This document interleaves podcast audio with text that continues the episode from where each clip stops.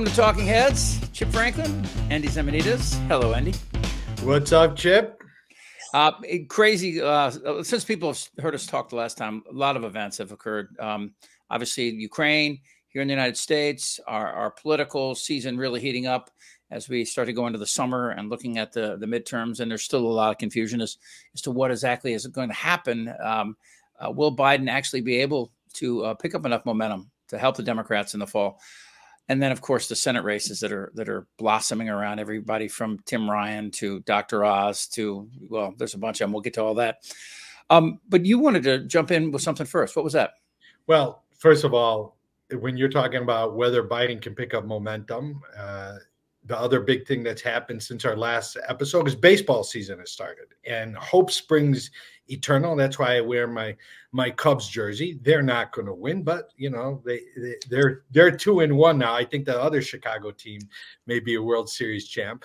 Uh, but this is this is when uh, when people are looking at what may happen how can we reverse the dark outlook for the midterms?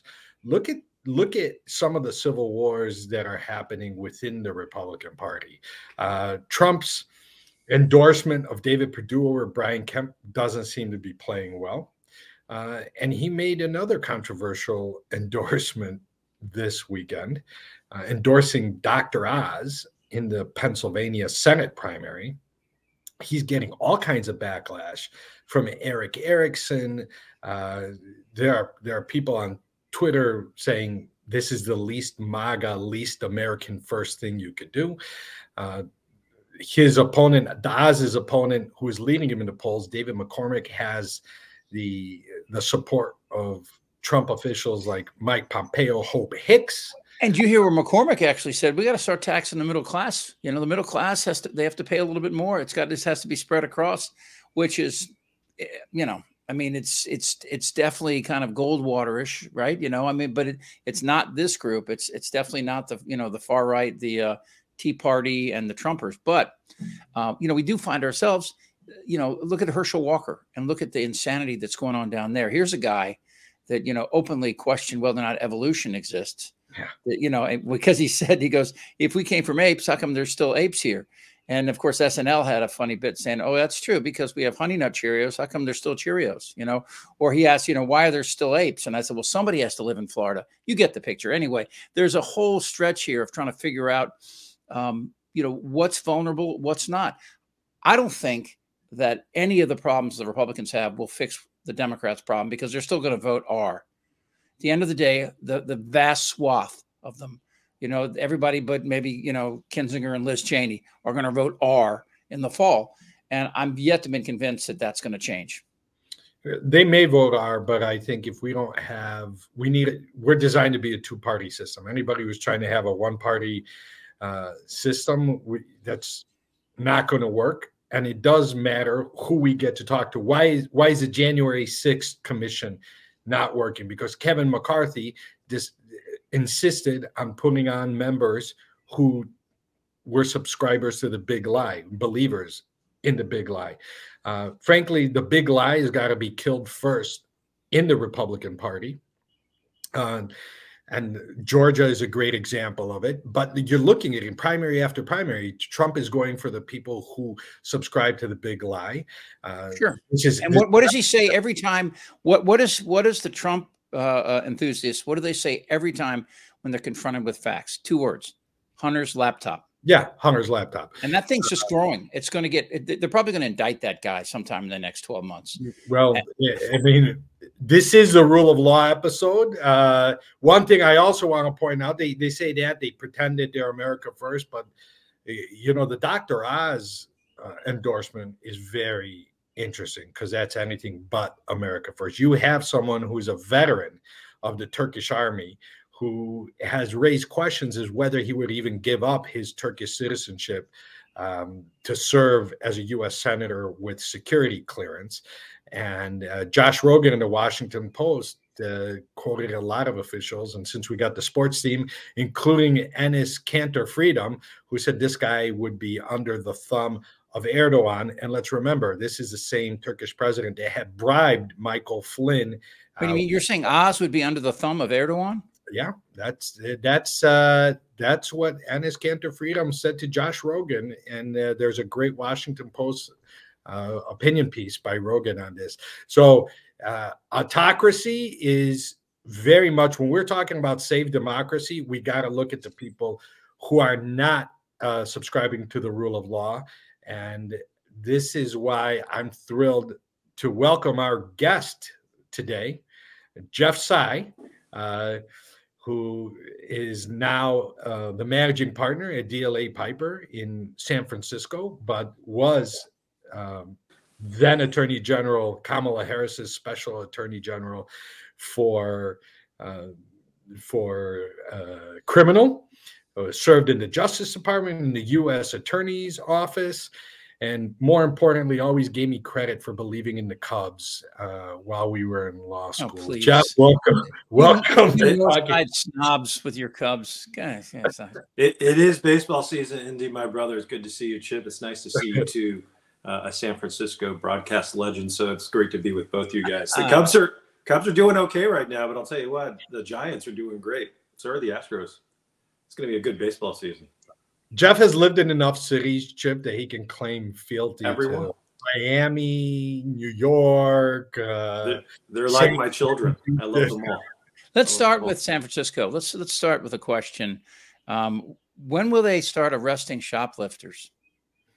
I'm, you know, yeah. I, I only I'm only half kidding because I, I interviewed Chesa Boudin a couple times, uh, um, and when he first was coming into office, and you know his he proposed this you know uh, no cash bail which really makes a lot of sense when you stop and break it down. If you're not on fox news and you give it a real fair hearing it does make sense. You have people serving a year and a half in jail before they get to court and then they're found innocent but they couldn't get bail they couldn't get out it was too much money. And then of course the whole country's seen these these viral videos of people walking into these stores. I've seen people do it you know? And it's not just san francisco it's happening around the country. Um, and you know, and Kamala Harris and others that were tough on crime uh, found that to be uh, in the Democratic Party, at least one part of the Democratic Party, to be a, a, an incredible burden, a burden for being tough on crime uh, in this in this new woke party. So, what, what's is, is, is San Francisco going to just continue to be this this uh, symbol of what's wrong with the Democratic Party? You know, um, I'm glad you raised that question because I think it goes to a lot of the things that we're going to talk about today. I think all of these issues, especially the ones that we talk about now in, in the San Francisco Bay Area, boil down to one really key concept, which is what is the job of a prosecutor, a judge, a, a defense lawyer to keep people safe and make them feel safe? And so when we talk about no cash bail, it reminds me a lot of the work that I did with Kamala when she was Attorney General. To your point, Chip, she was very much a pro law enforcement, but also pro voting rights, pro civil rights. And that's where she came before it was a popular thing to do, uh, came to the issue of criminal justice reform and was one of the earliest, in my mind, champions of that issue because it's not a Democratic issue. It's not a Republican issue. It's a, for a lot of the folks that we see on the Hill, it is a political football, which is actually too bad because what the no cash bail issue highlights is that when prosecutors, defense lawyers, but judges, everyone in the system utilizes things like no cash bail as a basis to make decisions about how to punish people, that's when it becomes a problem, right? And and it, and, it, and you boil that down, one core piece that I think is actually relevant to everything we're going to talk about today is are you taking away discretion from the hands of the people who are in the criminal justice system who need that discretion to be able to make good decisions. If you are, that tends to give you warped results. So, a system where there's proper amounts of discretion for judges to make sentencing decisions, for prosecutors to really keep those folks who are detained detained who need to be detained, and then not utilizing things like money as a basis to keep people in as a form of punishment. I think that's what really the issue is. The problem is that we don't talk about that part enough. We talk about, I think, some of the outward manifestations of it, and it's important. And those viral videos that I think you rightly identified, those go to that heart issue of what keeps people safe. But what really is going to keep people safe is when we start having honest conversations about who do we need to be keeping detained for committing certain kind of crimes? Because whether or not you're in San Francisco or in Chicago or in DC, those are the those are the kind of offenses that impact all of us. So I, I'm hoping that we can have that kind of honest conversation because to me, criminal justice reform is important. It's, it's, it's too important for it to be a, a, political football the way that we saw it just over the past couple weeks with with soon to be Justice Jackson. Well, yeah, that was pedophilia. Remember that? I mean, to, to have Marjorie Taylor Greene and others calling in the Democratic Party the party of pedophiles shows you that any sense of nuance in the Republican Party has been murdered. It's gone. But let's keep nuance on our side too. Uh, no cash bail may not be the proper deterrent, or cash bail may not be the proper deterrent in many cases. But have we swung? Are, are you seeing in San Fran? Because there's certainly the allegation here in Chicago that we're seeing a swing too far in the other direction. There is no deterrent. When uh, Chip talked about the shoplifting and law enforcement often says the street knows before anybody else. If they if people can go in and know they can just walk out with $250 uh, because nobody's going to take them to court over anything under a thousand. Uh, is there an adjustment that needs to be made on that front? Because it seems the street has adjusted. You know what you're seeing is a, a breakdown in what needs to be a symbiotic relationship between judges, prosecutors, defense lawyers, and law enforcement. If you don't have law enforcement actively working in a good way with the prosecutors, with defense lawyers, then you're going to end up having these kind of what I call warped results, where you're going to see a lot of these viral videos because if you swing what, as you refer to it, way too far, where now no one is detained, then that kind of also messes up the system too. The reality is there are cases, there are cases where people prior to going to trial need to be detained. The system is set up that way, but it's about nuance. It's about discretion. It's about recognizing that there cannot be one uh, one rule that applies to everyone with respect to who gets detained and who doesn't. The laws aren't written that way, and they shouldn't be. They should be written in such a way that each of the actors in our system have an important role to play. By the way, that includes prosecutors not deciding that in every single case, a person needs to be detained. You're going to get equally worked results, but you can't swing the other way either. And I think that when there is a recalibration, right now there is not a good calibration. When there's a recalibration, I think you're going to find a system, one that we want, where you can have those circumstances for people who are recidivists, the ones who have proved that they are going to be committing crimes again and again, that there is an approach in the system to address that. But we cannot use the fact that we have certain tools like detention as a means to say we're going to lock everyone up. That that gets us to the exact problem well, why criminal justice reform has been a conversation, rightfully so. Endy, can I throw this in? So, like you said, something that's real important. I mean, recidivism is that 100 percent on the the perpetrator of the crime, or is it also a uh, indicator of something we're doing wrong. And I oh, think that- I, I, you know, when you say the second, you lose every Republican, right? To say what you're blaming me because this guy commits crimes. Well, you know, I mean, again, if you get caught with a bag of weed in Oakland, it's different than if you caught with a bag of weed in Marin. We all know that, and it's always been that way. You know, Chip, to the point about nuance. I mean, nuance is, I think, the theme of this conversation because what you just pointed out, I think, is probably the biggest misconception about criminal justice reform. When when I worked for now Vice President Harris, one of the things that we did in addressing criminal justice reform was to think about essentially the life cycle of a person who gets caught up in the criminal justice system. And, and that's where the concept of recidivism comes up.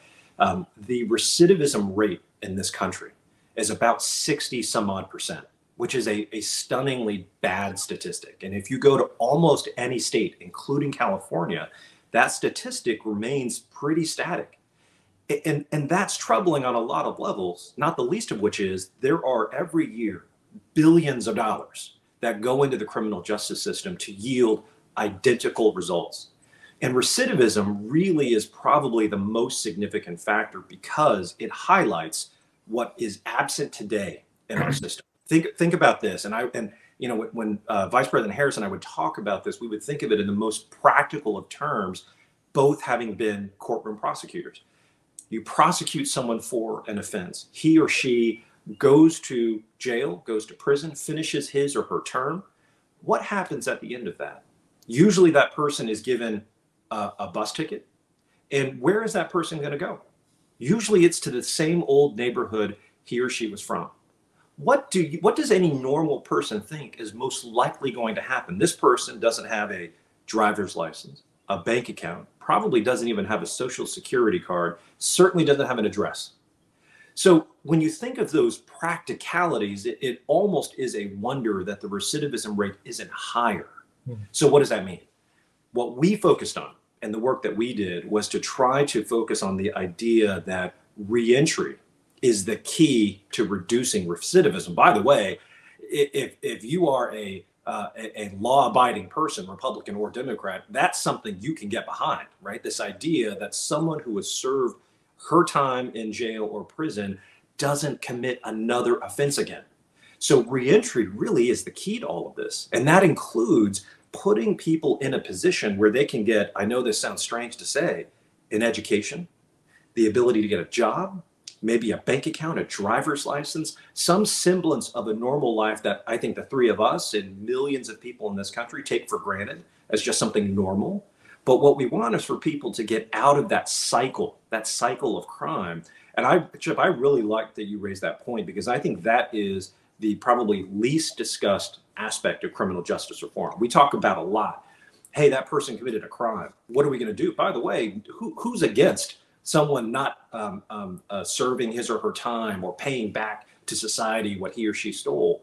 But it's not enough to just talk about that, right? If we don't want this to commit this crime to be committed again, we need to make sure we're focusing on that person getting better. That's right. That's not a bad. That's not a soft on crime thing.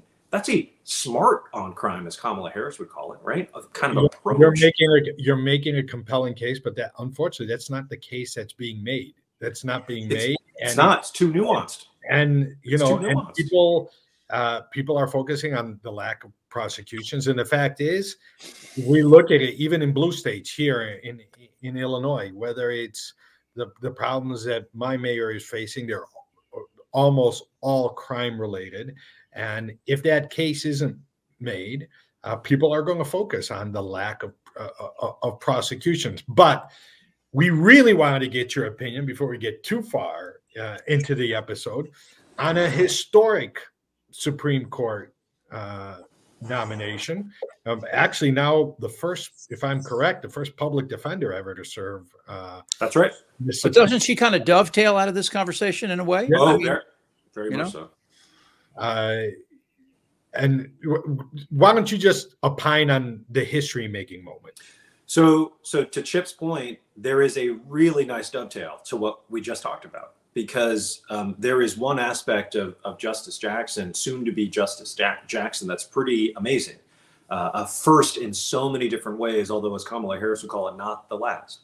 Uh, the first public defender, the first uh, African American woman on the Supreme Court. All of those things independently by themselves are enough to just have a conversation and be very happy that this has happened. But what is also very significant is, and I think I have this right when I say this, she is also going to be the first uh, sentencing commission commissioner to be serving on the U.S. Supreme Court, um, other than those federal judges who are, um, um, uh, by definition, members um, of that seven-person commission. That's pretty important too, because when we talk, we have this conversation about uh, uh, being soft on crime, hard on crime. A, a lot of those things relate to what we see at the federal level in sentencing policy, and that's the U.S. Sentencing Commission. It plays a huge role in that. And when we talk about this pendulum swing, and to use the term swinging th- this way or that way, a lot of that in history has come from that sentencing commission. So I think that what we're going to see, although the dynamics of the court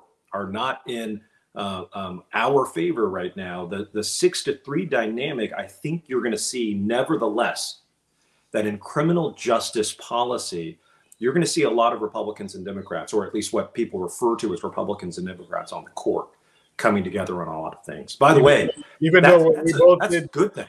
You should you should see that sure, criminal and- justice policy should not be a Republican or a Democratic thing. and and of course from our you know from our various classes in constitutional law, we know how important the dissent and well, well-crafted dissents are uh, to constitutional law and and the rule of law. I, I kind of want I want to throw out a political question to you both, though. Uh, I was I'm still, especially because you noted that it's a six-three court. They, this appointment did not change the dynamic of the court. In there is no case. This is not like the Merrick Garland uh, appointment that would change the, the dynamic of the court. Do you think it was bad politics for the Republicans to approach uh, the way they did uh, a black female justice? Uh, and I'm going to harken back to the 2018 midterm, uh, where the you know it, it seems that the the the Kavanaugh hearings helped motivate Republican voters. Uh, does this was this bad? I mean, Lindsey Graham is doing attack ads post confirmation on uh, on the soon to be justice. Good politics or bad politics? Bad, bad. Uh, it, it to me what was very disheartening from the perspective of a lawyer, a former prosecutor, a current defense lawyer, someone who's interested in the evolution and development of the law, is that these this this particular set of hearings highlighted for me that on some level you can put anyone before the Senate Judiciary Committee in its current constitution and I mean that in the in the current political climate that we have and that person will not be good enough to the other party. Justice Jackson putting her gender aside, her race aside is single-handedly one of the most qualified, competent, ready people to serve on the court. Uh, there's not, you can't really have an argument or a debate about that. I get and I appreciate that the politics have to be a part. By the way, that's the that's that's the system. But for the Supreme Court, it's it is slightly different, and it's not at least supposed to be purely about politics. It, it, and and I think that what we saw in the the two the 24 hours worth of hearings hours of, of, of hearing testimony we had was that there was something else at play that simply didn't go to the issue of whether or not she was going to be good for the court, and that and that really was was too bad. Yeah. Let me ask you a question um, about the, the the whole idea of a nine-person Supreme Court. I'm not, you know, the term packing is prejudicial. I think uh, it sounds like a pejorative, but I mean, wouldn't it make sense to have more than a pickup squad of basketball players determining some of the heaviest uh, you know, the, the, matters with the greatest gravity that our nation will face moving forward. And let's be honest, everything from CRISPR technology to to you know social issues that that uh, that plague us in our inner cities. Um, it seems to me having more people, and I would even you know I would if I were president, if I were Biden, I'd go to McConnell and say, look, you know, let's put five more on there, and I'll give you two of them, and we'll take three, you know, and you know, and and just try to move this thing forward. Um, but it doesn't seem to have any momentum at all whatsoever. And, and I think most people, I mean, you know, just or the other idea where you could rotate these guys off the bench after 18 years. I mean, you know, just because they have life appointments doesn't mean they have a life appointment to the Supreme Court. They're federal judges. We can move them around.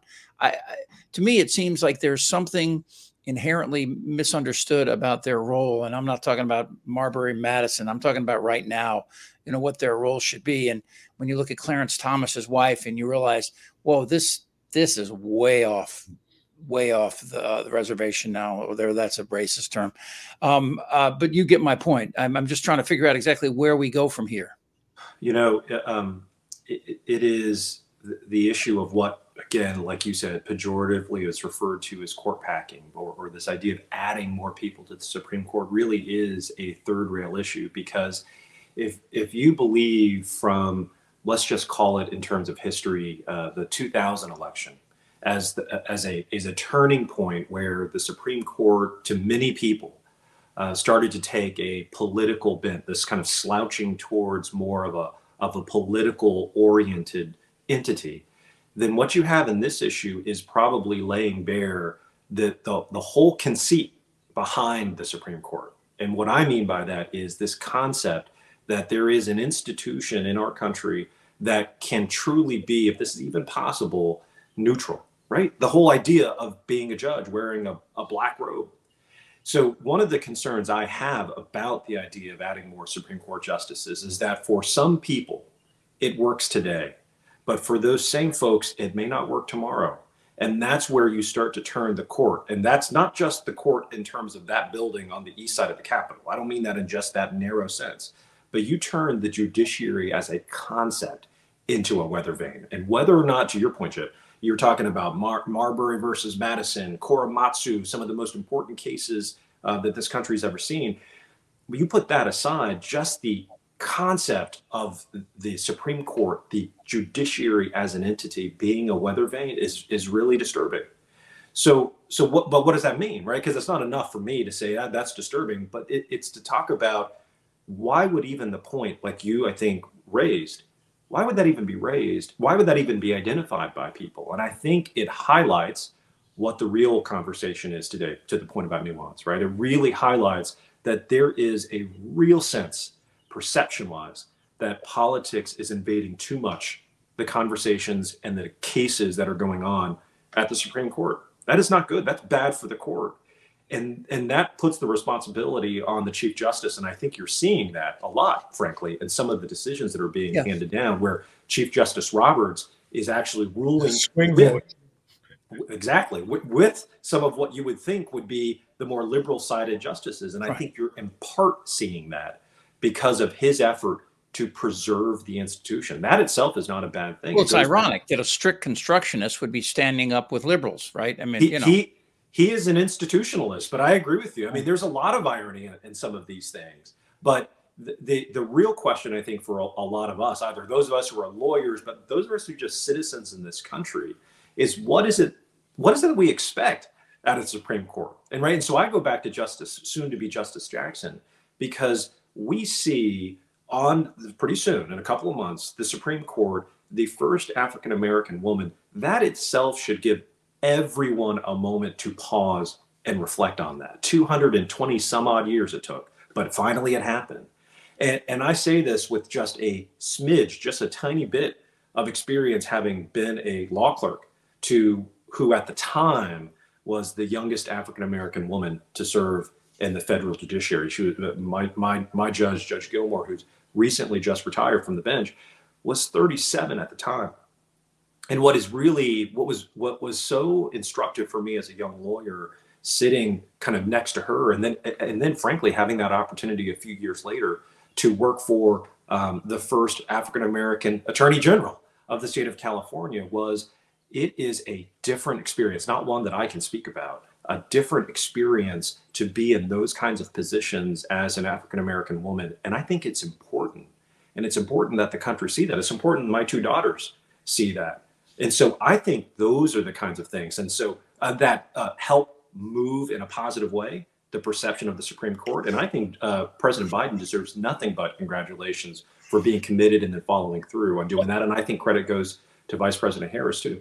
So, but isn't one of the problems this this is history, this is credit, but when you talk about, and I think what Chip was talking about court packing. He was talking about strict constructionists.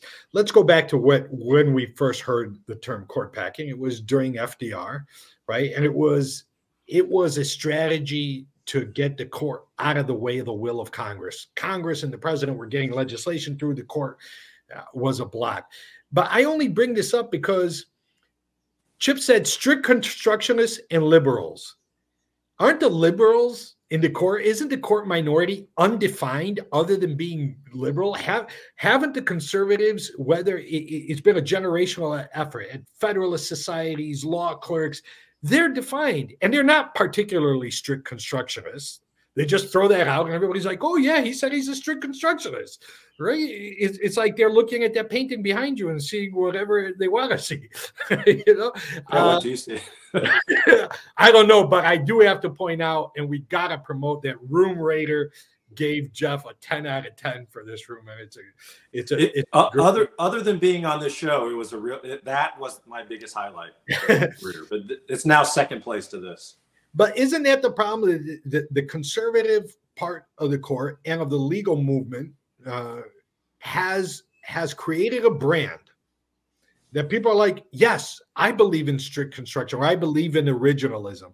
Yes, you know, abortion. And, and frankly i don't think that's why any of these people were supported by the federalist society or mitch mcconnell because of abortion. They were appointed because it would undermine the regulatory state like they just did in an, an in an epa case. How do you fix that? Because it, it looks to me every court battle since the clarence thomas one has been won by the right you know, uh, I think the concept of being an originalist, a strict constructionist, has a lot of surface appeal to it. But the the reality is that, and by the way, let me say, I'll tell you why from my my perspective. I, I think some of it is because uh, people want, to the point I was trying to make before, people want judges to be reliable, reliable in their fidelity to the law, reliable that they will do the right thing at all times and the concept of staying moored to something right? Uh, i'm a strict constructionist gives you that kind of it has that kind of surface appeal to it.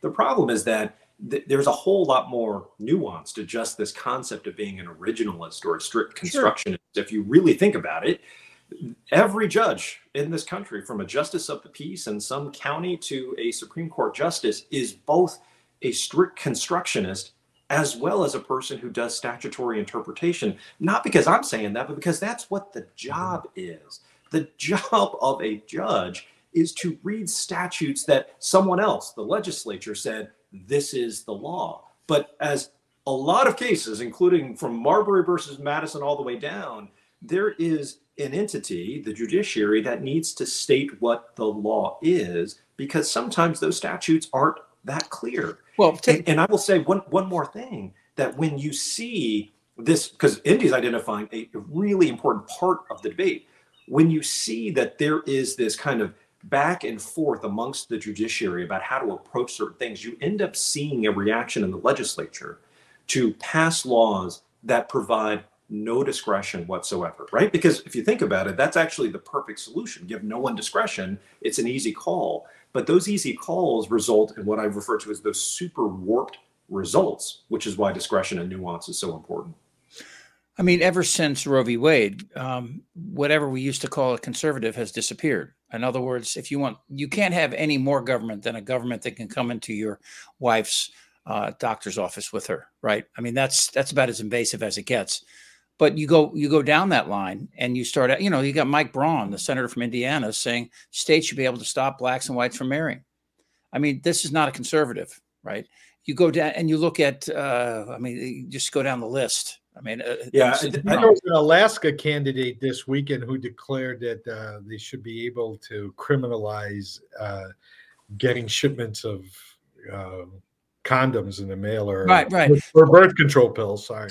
So I guess my point is, is like, I mean, at some point, the Democrats have to recognize um, that if they really want to, to find that part of the the Republican Party that um, that we all look back so longingly toward, you know, like this this group of people that were reasonable. I mean, I remember seeing Orrin Hatch and Ted Kennedy at the Palm having lunch and not strangling each other, and you couldn't have had two more kind of classically different human beings in the room. I, I just think that you know, racism is bad business. It's bad.